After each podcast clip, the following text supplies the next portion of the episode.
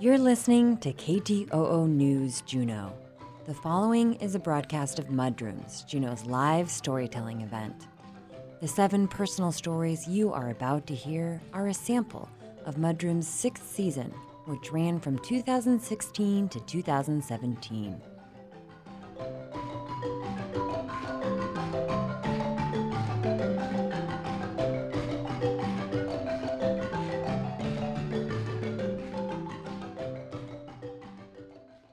The story you're about to hear was told in September of 2016. The theme was Cheechako. Tonight's next speaker is Nico Bus. Nico Bus is by now considered a sourdough, but when he moved here from the Netherlands in 1975, he was a real Cheechako. Born into a family of construction workers, Nico was the only one of five siblings who ended up in a white collar job. He was lured to Juneau from the bustling European city, The Hague, by his future wife, Susan, herself a Cheechako, a Los Angeles transplant who was hired by the U.S. Forest Service the first year they hired women on field crews. He has since built a wilderness cabin and peed in the Yukon River. Two undisputed criteria in becoming a sourdough. An avid soccer player, Nico helped start the Juneau Soccer Club and coached many a youth soccer player. Now retired after 30 plus year career with the state, he drives tour buses in the summer. Yes, Nico Bus, the bus driver. and travels frequently in the fall and spring to explore America's many beautiful national parks and historical places. Please welcome to the stage Mr. Nico Bus.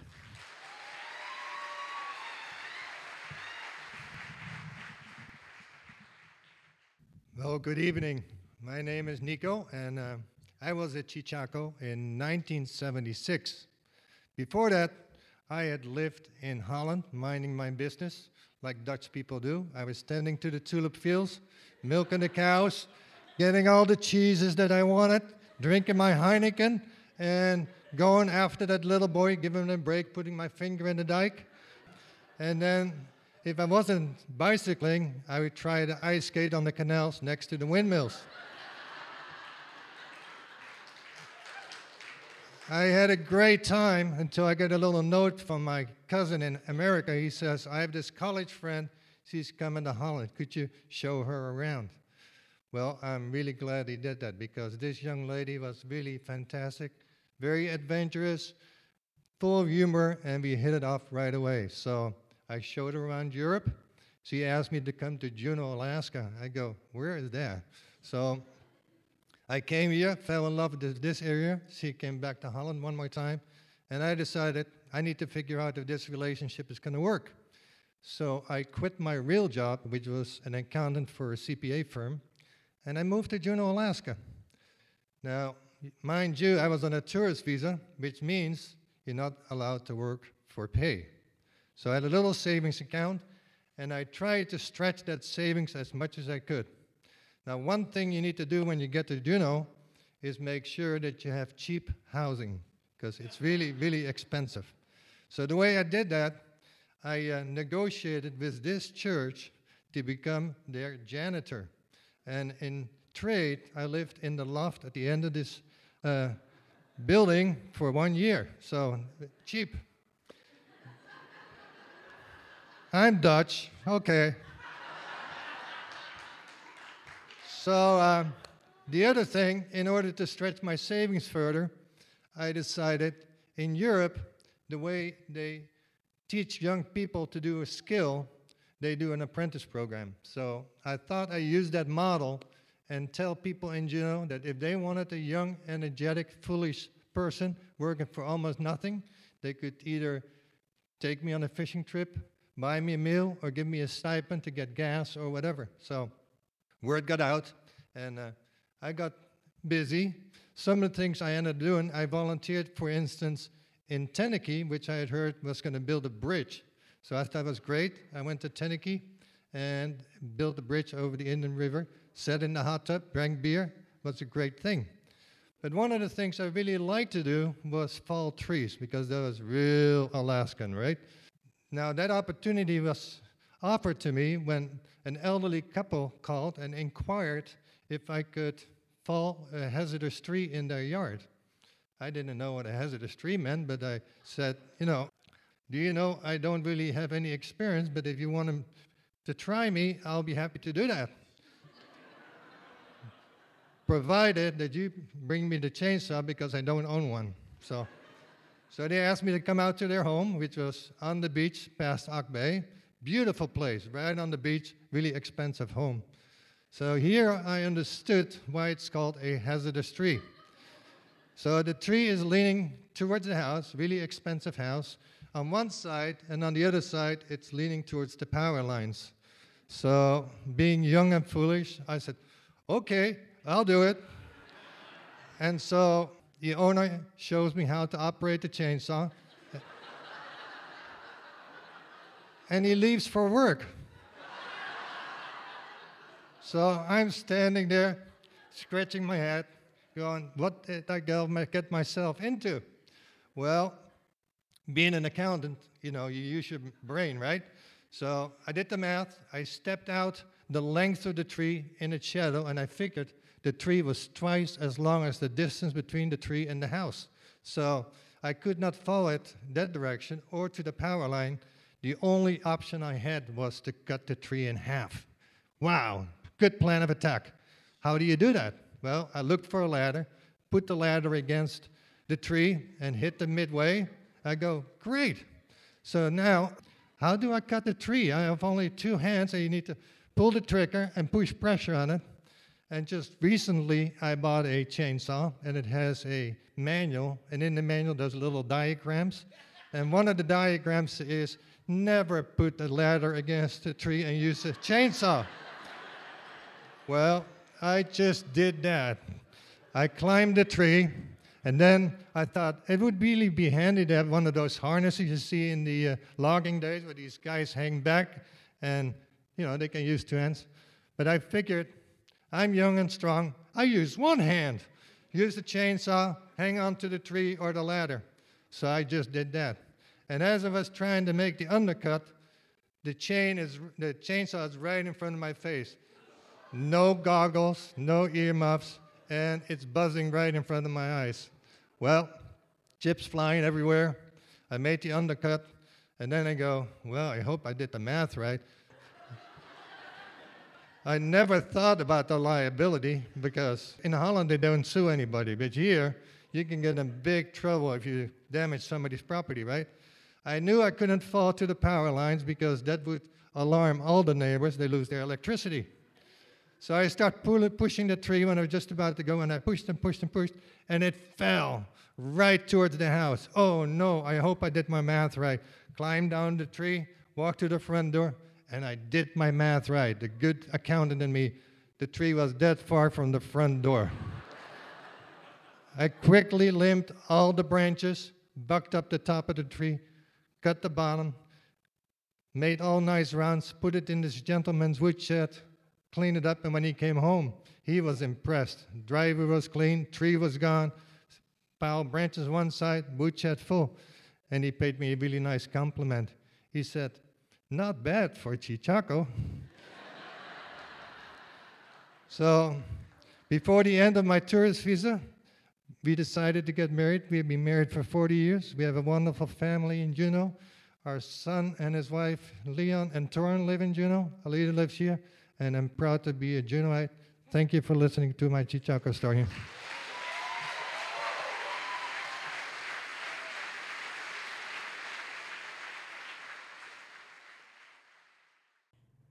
The story you're about to hear was told in October of 2016. The theme was Skeletons in the Closet. Our first speaker tonight is Guy Carcroft. Guy grew up in eastern Washington and married his high school sweetheart, Martha. They moved to Juneau in 1981 with a one year old daughter, three suitcases, and $185. He and Martha have been together 39 years and have three children and two grandchildren. He worked for the state for 32 years in procurement for Department of Revenue and Department of Admin, and on the IRIS project before retiring in August, and now serves as the executive director of Love Inc. Guy likes to travel. He likes running, bowling, and driving around drinking coffee with his wife in search of garage sales. He has jumped out of a perfectly good airplane, driven the wrong way down a one way street in Manhattan, and won a dress like a nerd contest. When people ask him how he's doing, he says, Live in the dream. So please welcome Guy.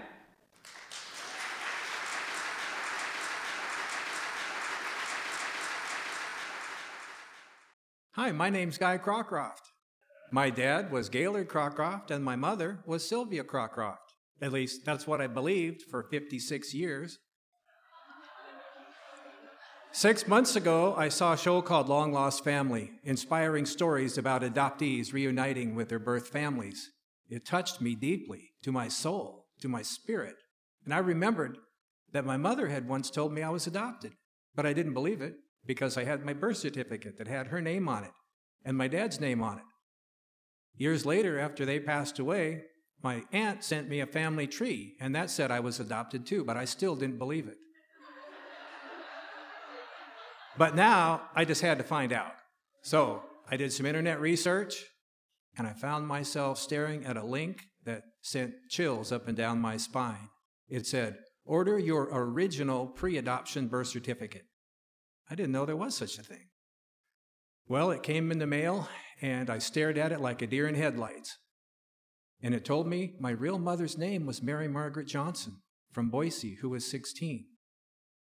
And I thought, Mary Johnson, I'll never find her.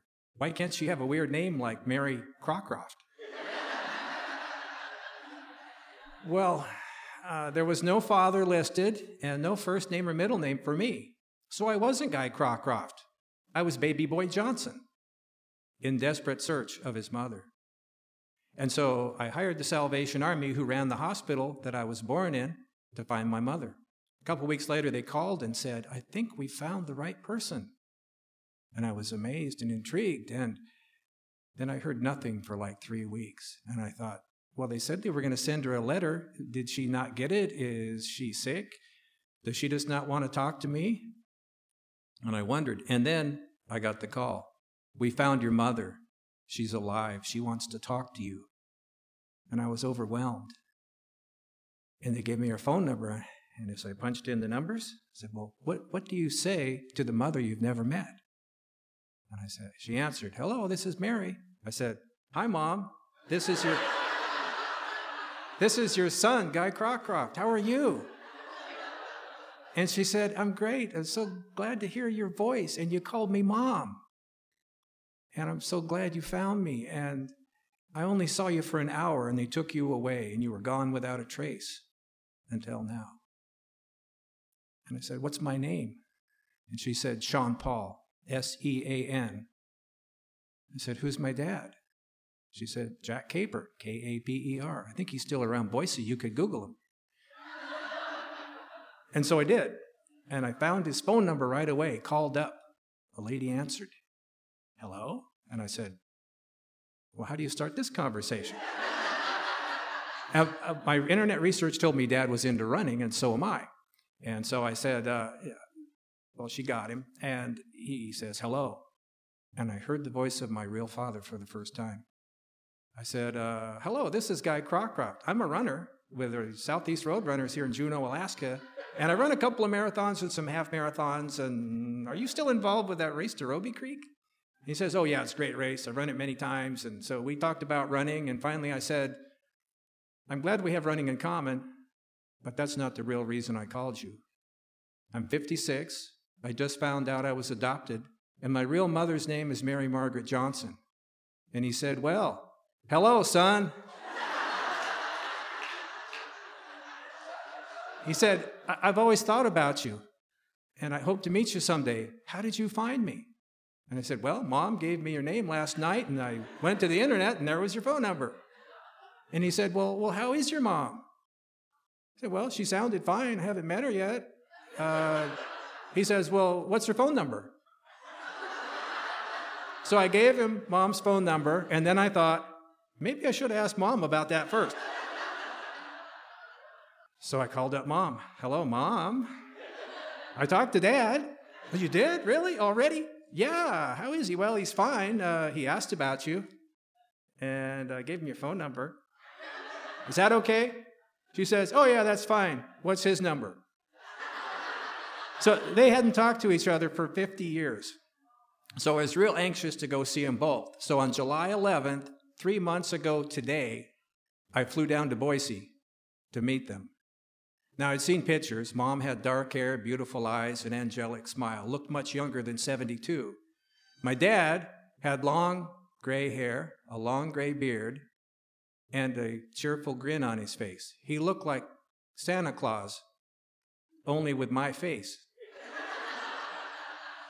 And so I was, as I was walking out of airport security, I put on a name tag that said, Hello, my name is Sean Paul. and I saw them through the glass, and they saw me, and they jumped up, and I burst through the door and threw my bag down.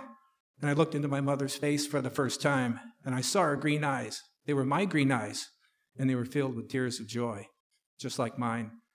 We fell into each other's arms, and I said, Mom, you're my mother. I love you, Mom. She said, I love you, son. Thank you for coming. Thank you for finding us. And we hugged and we cried.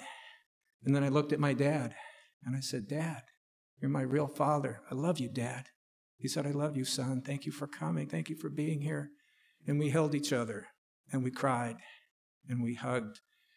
And I thank God for the miracle of reuniting me with my mother and father. And I had my cell phone, and there was a guy standing there, and I said, Hey, can you take a picture of us? This is mother, father, and son together for the first time ever, and I just turned 56. and he said, Wow, that's awesome, sure.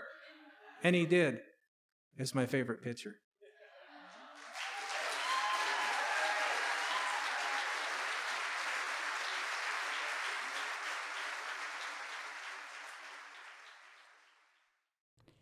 The story you're about to hear was told in November of 2016.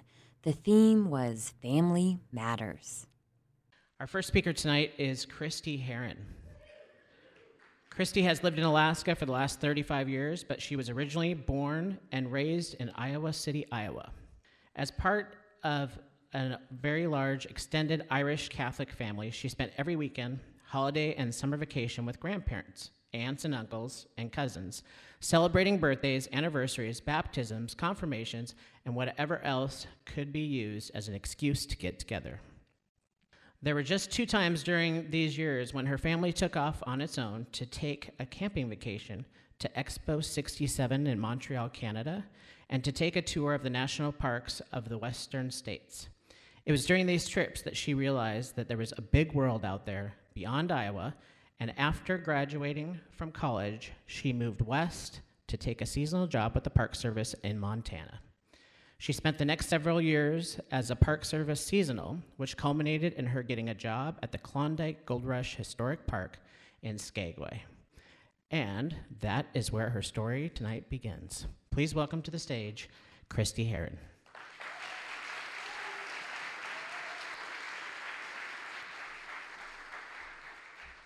I met Chaz in May of 1981 when I went to Skagway to be a backcountry ranger on the Chilkoot Trail.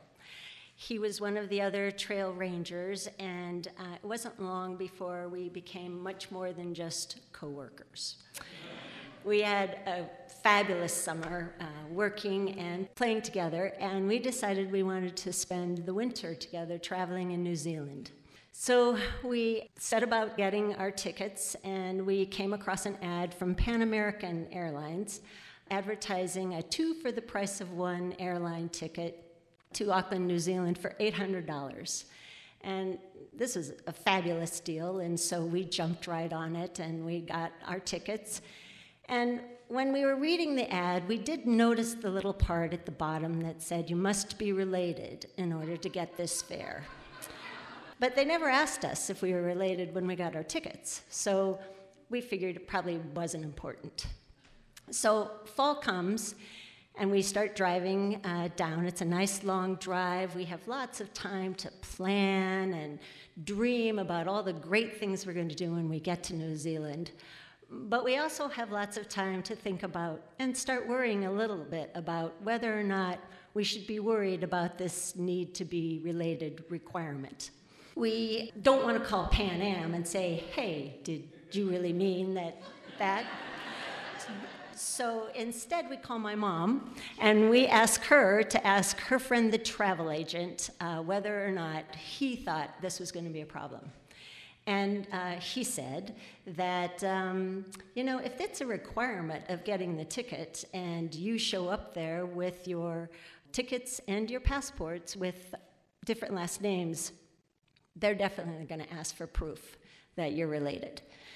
So now we're really worried, but we don't really know what to do. I mean, what can we do? So we just keep driving towards LA, which where we're flying out of, and pretty soon we're driving through Nevada. and as we go through Lake Tahoe, we see the little chapel by the lake on the side of the road. So we pull into the parking lot and we have a long and really serious discussion about whether or not it would be a good idea for us to get a little quickie wedding and then just get it annulled when we came back. So neither one of us ever wanted to be married, and we'd only known each other for six months, and so we figured it probably wasn't that good of an idea, really, uh, if we were going to be really getting married, but that it might actually be an okay business proposition. so we decide if we just we can go inside and we'll see. And if it's not too expensive, we'll go ahead and get married. And then when we come back, neither one of us will contest the uh, annulment. And we will never, ever, ever tell anyone what we've done. so we shake hands on it. And we go inside. The minister comes out and we ask him how much it costs to get married. And he says oh $50 and we look at each other and go wow 50 bucks. That's a pretty good deal. Yeah well, okay we'll get married. And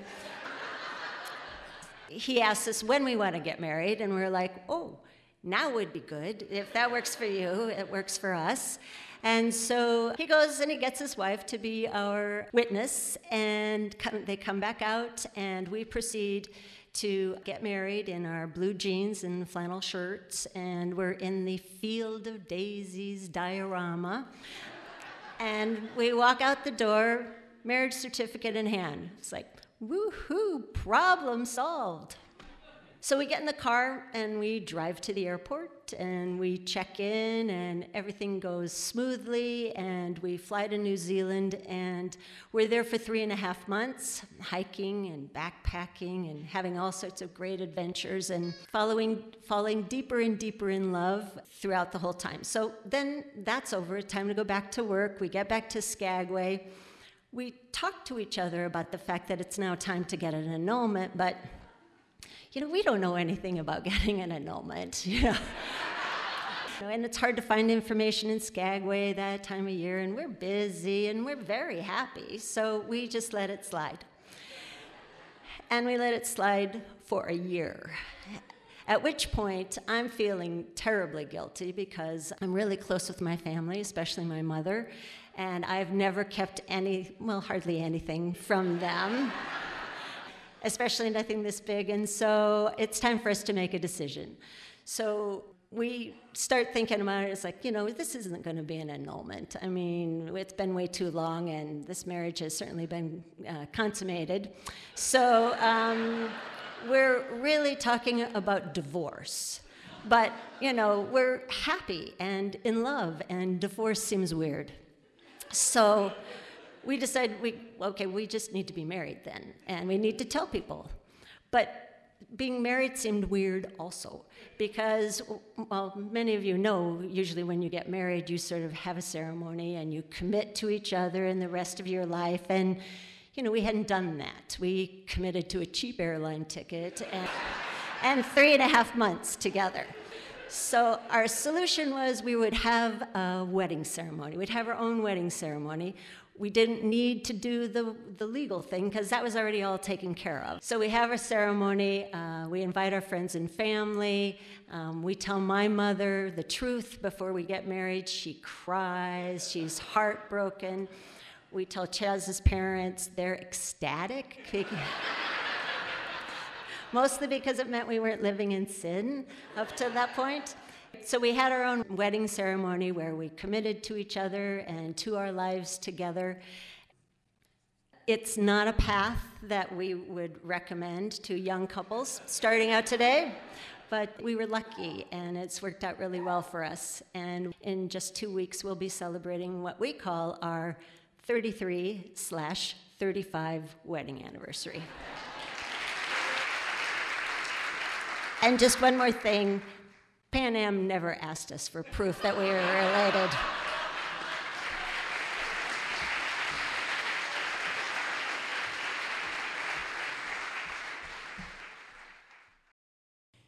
The story you're about to hear was told in December of 2016.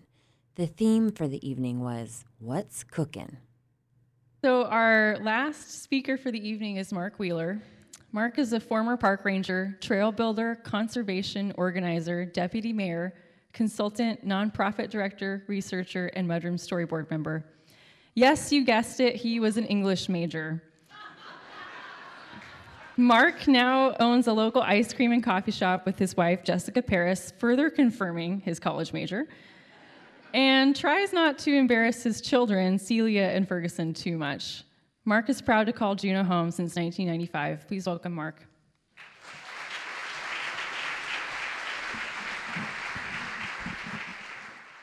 Thank you. Ice cream is my jam. If I was an artist, cream and milk and sugar would be my palette. You can do anything with ice cream. But I'm not going to bore you with tales of ice creams that I made, like herring roe ice cream or caramelized onion, which is actually Landau's favorite ice cream.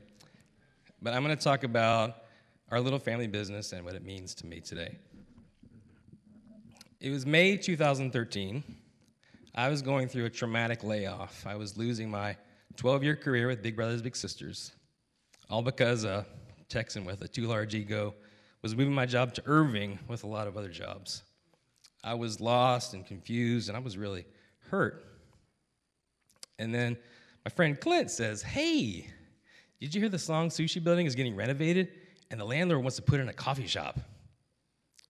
Boom. That's what I was going to do next. I just knew it in my bones. I was going to run a coffee shop and we'd make ice cream because I like to make ice cream. Actually, started making rhubarb sherbet commercially right there in that kitchen. And Judy Knight uh, put up with me and my dirty dishes. So I had this idea, and Jessica just happened to be on her first sea kayaking trip in a decade. So my idea had plenty of room and time to take root and grow. And when she got back from sea working out, I started my relentless lobbying campaign. Wasn't it gonna be great? Just think how much money we're gonna make off those $4 mochas. After 20 years in nonprofit work, I was ready to make some money. But she was smarter than that. She saw through the mirage of easy money through coffee. But I was persistent, and I gradually wore her down. September 2013, four months later, building plans were done, electrical work installed, plumbing installed, equipment purchased, two baristas hired. We opened in September 2013, and I was not of sound mind. really. I had a prescription to prove it. anyway, and it was going to be great. I hadn't taken any barista training, all the ice cream making I knew from cookbooks, but it was going to be perfect, right? Thankfully, we had people like Chris Knight who came every day and put up with my bad espresso shots and my too cold milk foam because he wanted to see us succeed. We had two great baristas. We first hired Katie and Nikki, and they had a magic touch with the customers. Nancy Hemingway, Nancy spent hours and hours testing recipes and came up with our, our baked goods and our bakery, and I didn't want to have a bakery. but Nancy made it happen. And we had friends like Barbara Craver, who came every day too, because they wanted us to succeed. But then winter rolled around, I started to lose employees, and I was working 60 or 70 hours a week on my feet. And I was worried. I'd blown through my severance. I didn't know if we were going to make it. We'd have to make it off of what little the business would produce in Jessica's salary, and thank God for her health insurance. I got irritable, and I was not much fun to be around. But then gradually, it took shape, and my management style of just making it up as, as I go along didn't run us out of business. We hired some great kitchen staff, and Carrie and Isaac really fleshed out our menu and made us consistent and solid in the kitchen. And thanks to a grant I won, I even got to go to barista class. And we sent India off to barista camp, so our coffee got much, much better. And then last year, I think it was in May, a young man wrapped himself in the Confederate flag, went to a church in Charleston, South Carolina, and murdered nine innocent people. And I remember being in this church a week later and imagining what that would have been like if that would have happened here. So I felt I had to do something, and it always bothered me to see the Mississippi flag on Egan Drive with its symbol of institutional racism. So I knew others felt the same way, so we got together at COPA and we organized. And I realized then that COPA could be a meeting place and a place to organize for the community. We worked hard and we prevailed thanks to support from 300 community leaders, our entire Juneau legislative delegation, and the Friends of the Flags agreed and took the flag down. I think I saw Jim Carroll tonight. Thank you, Jim. But along the way, I got singled out.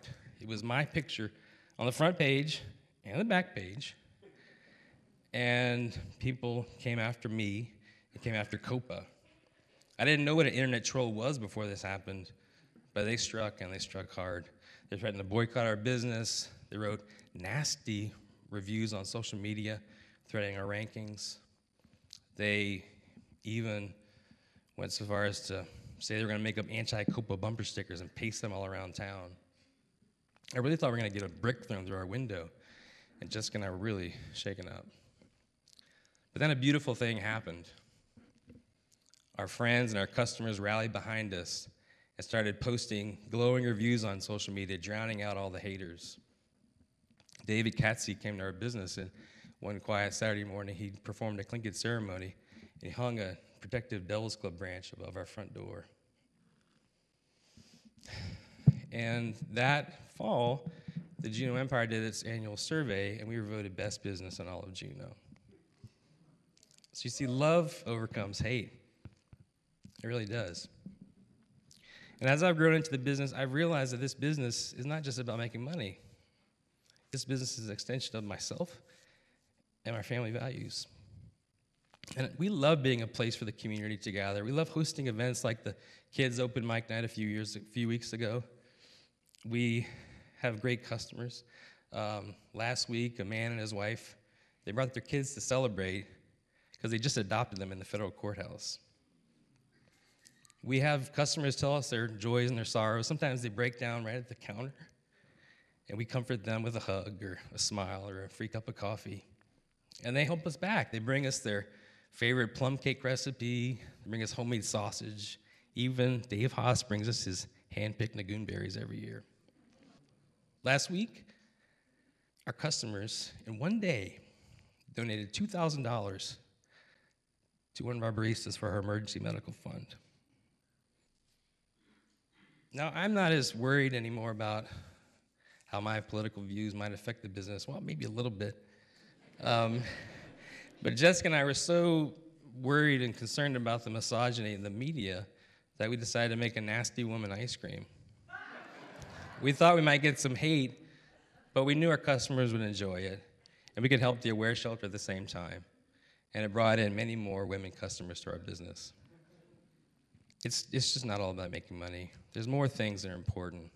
There's community, there's our youth, there's social justice, investing in your employees, even though they're, they're going to leave you probably in a year. These things are what's important. And I love this town. I cherish my wife. I adore my kids. And I love myself. I love this, like my arms and my feet. I love this extension of myself, this little business called Copa. Thank you.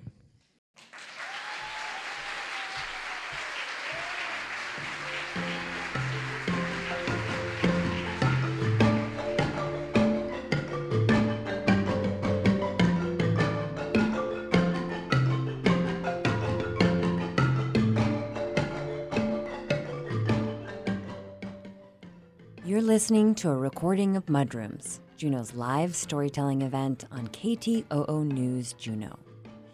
These stories were recorded during Mudroom's sixth season at the Northern Light United Church. Curious? Visit mudrooms.org.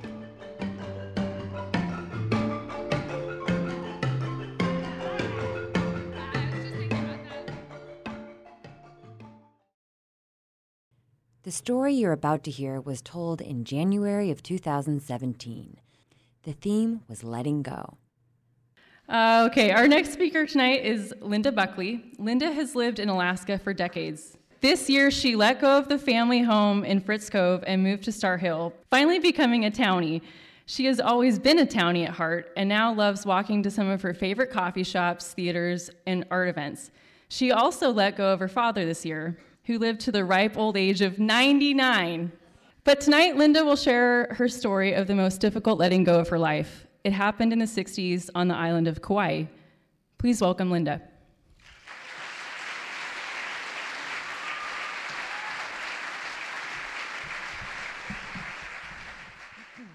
Your children are not your children. They are the sons and the daughters of life, longing for itself. They come through you, but they are not from you. And though they are with you, they belong not to you.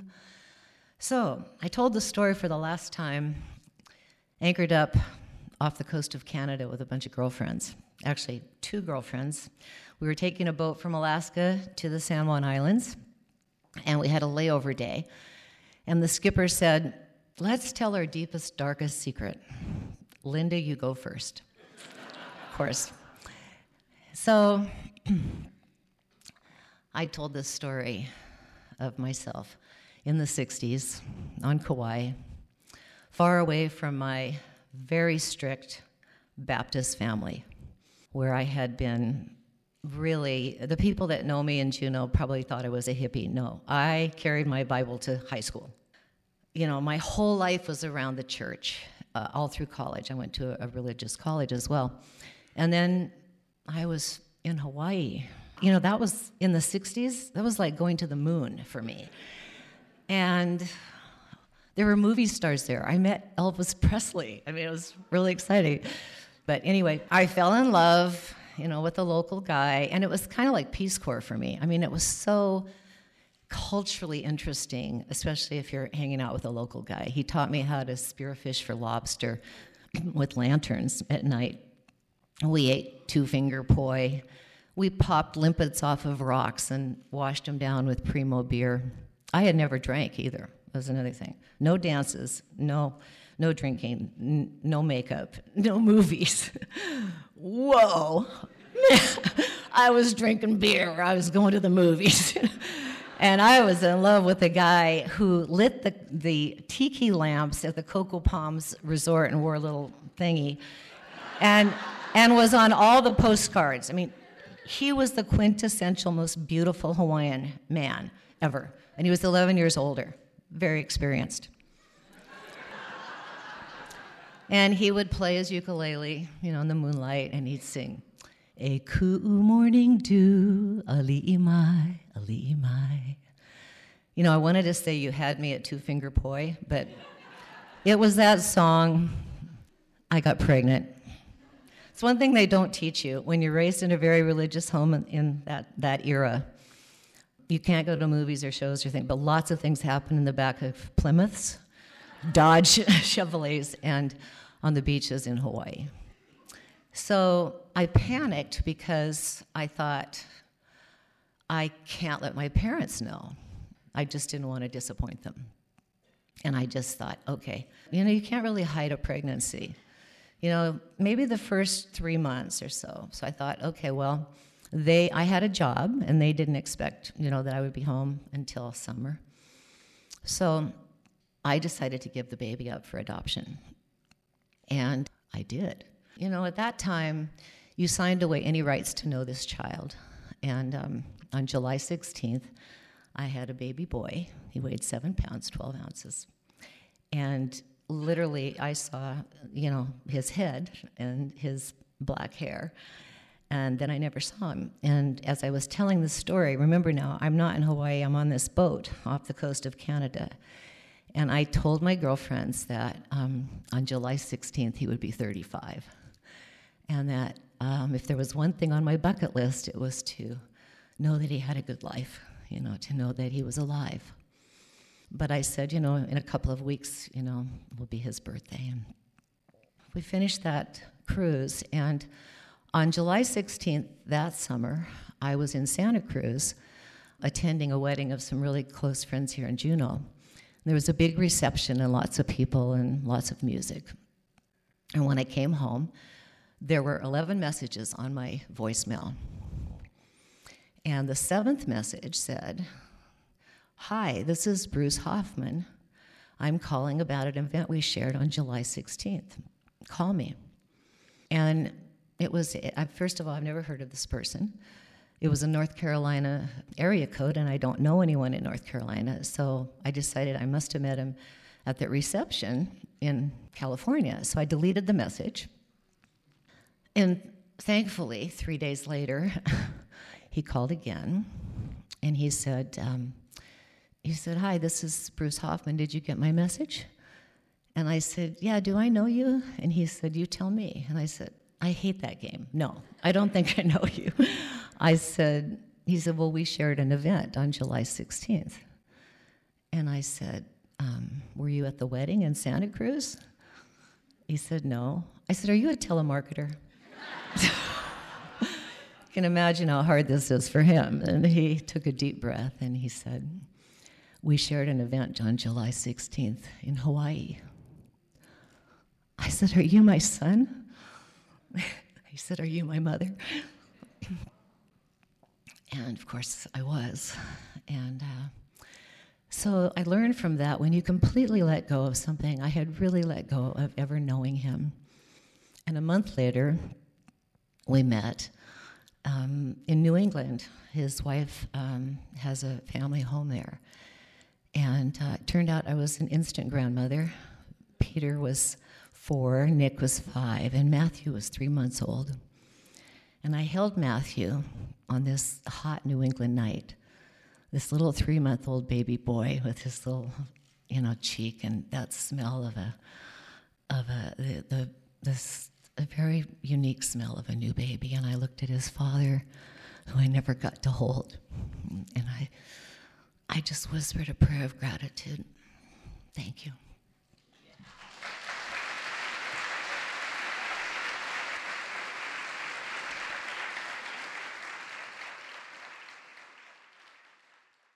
The story you're about to hear was told in March 2017. The theme was Rude Awakenings. Our next speaker is Tom Waldo. Tom is an environmental lawyer and has lived in Juneau for 27 years. He and his wife have two grown sons who are making it on their own in the lower 48. Tom loves skiing, snowboarding, hiking, running, and kayaking around Juneau. He rides his bike to work every day and always wears a helmet. Please welcome Tom to the stage.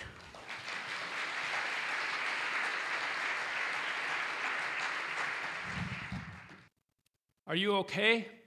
Hey, are you okay? That's what I heard as I was rudely awakened by two guys shaking me. I found myself lying in the middle of a street next to a twisted bicycle, which I had apparently crashed. There were a couple bags of belongings scattered all around me, like a yard sale. I was dazed, but I sat up and I said, Yeah, yeah, I'm okay. They fell for it. They, they, helped me out of the street. They got my bike and my belongings out of the street for me. I thanked them, and it was only as they were driving away that the strange fact dawned on me that we had been speaking to each other in Swedish. Since when do I speak Swedish? Where am I? Complete blank. So I just sat there on that grassy street corner for a long time trying to get my bearings. This was way before Google Maps or cell phones or any technology that might help. I mean, this was before bike helmets. So I just sat there and I looked slowly up and down the street. I looked at each of the houses one by one. No memory. I read the street names on the street crossing signs. Swedish, but still nothing. Despite all the evidence, I started to have this feeling that I just, I didn't think I was in Sweden. It, it didn't make any sense, but I started, I, I, I, came to believe that I was in a town called Mariehamn. Mariehamn is the capital of the Åland Islands, which are a little Swedish speaking province of Finland out in the middle of the Baltic Sea. Well, this just raised more questions than it answered. what makes me think I'm in the Åland Islands? Whoever heard of the Åland Islands? I still don't know how I learned Swedish, but finally something came to me. Neptunigatan 52b. Neptunigatan 52b. It was an address 52b Neptune Street. It, it sounds better in Swedish. Um, I knew it was somewhere in Mariehamn. I had no idea what I would find there, but it was all I had to go on, so I set out in search of it. My bike was a total loss, so I just left it. But Mariehamn is a pretty small town, so after maybe 20 minutes of walking, I found the address. Turned out to be a hotel, a small hotel called the Gästhem Kronan, and I had another fragment of memory. I was married to a gal named Anitra, and I, I had a good feeling that she was at this hotel. She would be able to clear everything up. So, with new optimism, I marched up to the front door and I knocked. It was a hotel. I don't know why I didn't just walk in, but I knocked, and a woman came to the door. Not Anitra, but an older woman. And when she saw me, she went, I hadn't been focusing on my appearance. I had blood and gravel ground into the abrasions on my face. My hair was matted. My shirt was torn. My pants were torn. Still, her reaction caught me by surprise, which I really didn't need just then. But uh, I, I soldiered on and started trying to explain. The problem was, I wasn't firing on all cylinders, and I still didn't know what was going on myself. I discovered my Swedish wasn't actually very good, so I'm floundering. I'm not making any sense. This poor woman is looking at me like I just crawled out of the grave. But finally, I managed to say, and I think my wife might be here. Her name is Anitra. Immediately, without taking her eyes off me, she bellowed, Anitra! I learned later that she was the proprietor of the hotel, and Anitra was trying to make a good first impression because it was Anitra's first day at her new job at the hotel. So it was just a few more seconds, and to my huge relief, Anitra appeared at the door. She went, but she confessed that, yes, the man bleeding on the doorstep and babbling nonsense in bad Swedish was her husband. They let me in the hotel and laid me down in one of the beds where Anitra started treating my wounds and helping me reconstruct my memories. I learned that Anitra and I had been married for less than a year and had spent that time in a Swedish speaking community in a different part of Finland, which is where we had picked up the language. We had decided to spend our summer in the Åland Islands and so had moved out to Mariehamn just the day before my crash. My theory about why I remembered the address of that hotel is that we had figured out that the cheapest way to move all our stuff out to Mariehamn was to mail it in boxes. So I had written down the ad, that address a bunch of times on mailing labels just two or three days earlier. That was 1985. Anitra and I haven't been back to Åland since that summer, but we're going back later this year.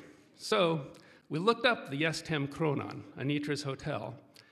It's still a popular place to stay in Mariehamn, and they offer one service they didn't have 32 years ago. They now rent bikes. And the price includes a helmet. Thank you.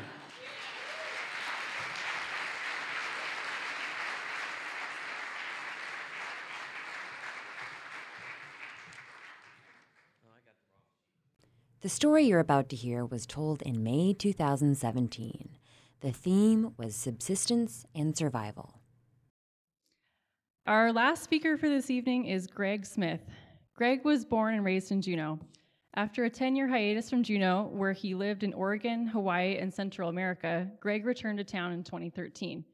He currently works as a staffer for the Alaska House Majority Coalition. When he's not at work, you can find him running, swimming, or doing something related to food, cooking, foraging, gardening, and hunting. Please welcome Greg.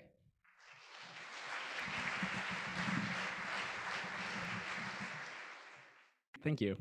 Uh, so this last year, I went to my first trip to Asia, to the Philippines. Super excited, beautiful place, heard about great beaches and really friendly. Um, and also, it was a chance to connect with a place that has a strong connection to Juneau. And so, as I was kind of planning my trip and figuring out where I wanted to go and looking at pictures and all this stuff, one thing I got really excited was how many miles can I get on this trip? You know, it's like a third of the way around the world. And so I spent hours trying to like figure this out and get like the perfect blend of like cost and convenience and mileage, you know. So I finally found this trip, um, this ticket, June to Seattle, Seattle, Dallas, Fort Worth, change to American there, fly to Hong Kong, and then go to Manila on like a regional carrier. So a few days before, I'm packing and everything, and I was had gotten out my camping backpack and my hunting backpack, and so a little step back. So I just started hunting a couple of years ago. Um, I never hunted when I was a kid, and but I'm really into it. You know, love being out in the woods and like slowing down and getting a chance to kind of like get in touch with nature. I mean, these last couple weeks I've been grouse hunting instead of practicing for mudrooms. But anyway, just you know, just love it. And I think part of it also is that like there's this hope that in case of nuclear war like catastrophic global climate change or like zombie apocalypse, like maybe, just maybe I could kind of survive. But from my experience, I think I would be really skinny because the main things I get when I go hunting are edible mushrooms when I'm out hunting for deer. anyway, so finally packed my bag, have everything kind of ready to go. My friend, whose mom is from the Philippines, had given me a bag for her to, um, to take over for friends and for gifts and stuff. Anyway, get to the airport, check things through, and because they're partner airline, they say, oh, we can check it all the way to Hong Kong. And so that was great. And then, you know, then like airport survival starts where you're like, okay, what's the fastest TSA line? And like, how can I find food for under 20 bucks? And why are all these people wearing masks? Should I have a mask? What's going on, you know? So finally, you know, fly, long days, long flight. Fort Worth to Hong Kong is the longest flight in the American thing, you know, 16 hours. You fly up over Alaska and down through Russia and everything. So get there and everything's working out well. Like I have plenty of time. Uh, I've, you know, I'm like, okay, I've done this right as I'm walking through um, getting my bags. And so I go to check in and the woman at the regional airline's like, oh, you can only check one bag, but just carry that backpack through. I was like, okay, great. So I'm standing in security, and then I see as my bag's going through the x ray, they pull it aside. And as they're going to like some of the pockets, I see them pull this little, my deer call out of um, my hip belt pocket. I was like, what's the problem with the deer call? And then, of course, it wasn't the problem with the deer call, it was the problem with the two 30 30 rifle rounds that were in that pocket with the deer call. You know, so they look at me and I look at them, and you know, and they're like, that way, and their, their TSA goes over, and you know, first it's them and the questions, you know, are these your bullets? And do you have a gun? And what are you doing? And that kind of thing. And then the cops come and they ask me the same questions. And then the detective comes. And then then there's the SWAT team. And then the rest of the SWAT team. And there's like 15 people with guns all around me. And I was like want a selfie so bad but you know like not wise, right? So they're asking me all these questions. And laughing at these like tiny pink speedo swim trunks that I had brought. You know, just like great, just like loving it. And from that conversation, I learned two things: that one, um, Hong Kong police cannot fathom and are super appalled that in the United States we do not need a permit or a license for ammunition or a gun, and two, that they just had no idea what a job of lobbyist was. Just so anyway, then am I gonna catch my flight? You know, and they're like, definitely not. Go get the other bag, and as I start to realize that I have no idea what's in this other bag, you know, I didn't look at all, and I was like, you know, it was like endangered species or like bricks of contraband or something, and but thankfully it was just like the survival essentials, you know, towels and coffee and Toblerone and stuff. So anyway, go to the police station in my mind, my main concern is like, am I going to be here for a long time, or are they ripping me off, or whatever? But actually, not too bad for the wear. I mean, I lost 300 bucks, spent five hours there. Probably lost a couple more minutes of my life when up on the wall that in the room I was in, there was a step-by-step illustrated guide on how to give a strip search. but I left unviolated, made it, made it on the rest of my trip, and it was awesome. And you know, so being over there, and just one thing I remember is being like thinking how grateful I am to be in a place where we get to do more than survive. We can, you know, fulfill our dreams and like thrive. And you know, in terms of food, like our problem with food is probably that we eat too much of it. But just so thankful. And also on my trip, I learned that the Hong Kong authorities are super legit. It wasn't a trick at all, you know.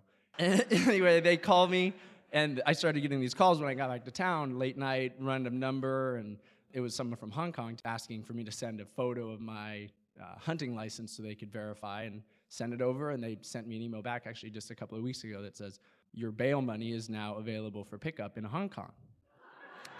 and so I'm going to Japan in the fall, so I've started to look for those plane tickets that are just that perfect blend of cost convenience, and mileage that also has a stop in Hong Kong. Thank you.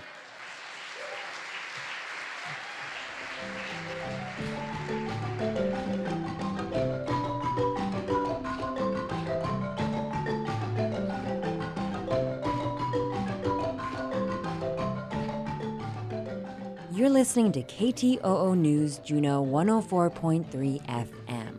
The stories you just heard were recorded live. To tell your story or to find out about the next live event, visit mudrooms.org. Audio production by Rich Moniak. Additional help from Melissa Griffiths, Tom Cosgrove, Jeff Smith, Sarah Hannon, and Alita Buss. I'm Amanda Compton. Have a good night.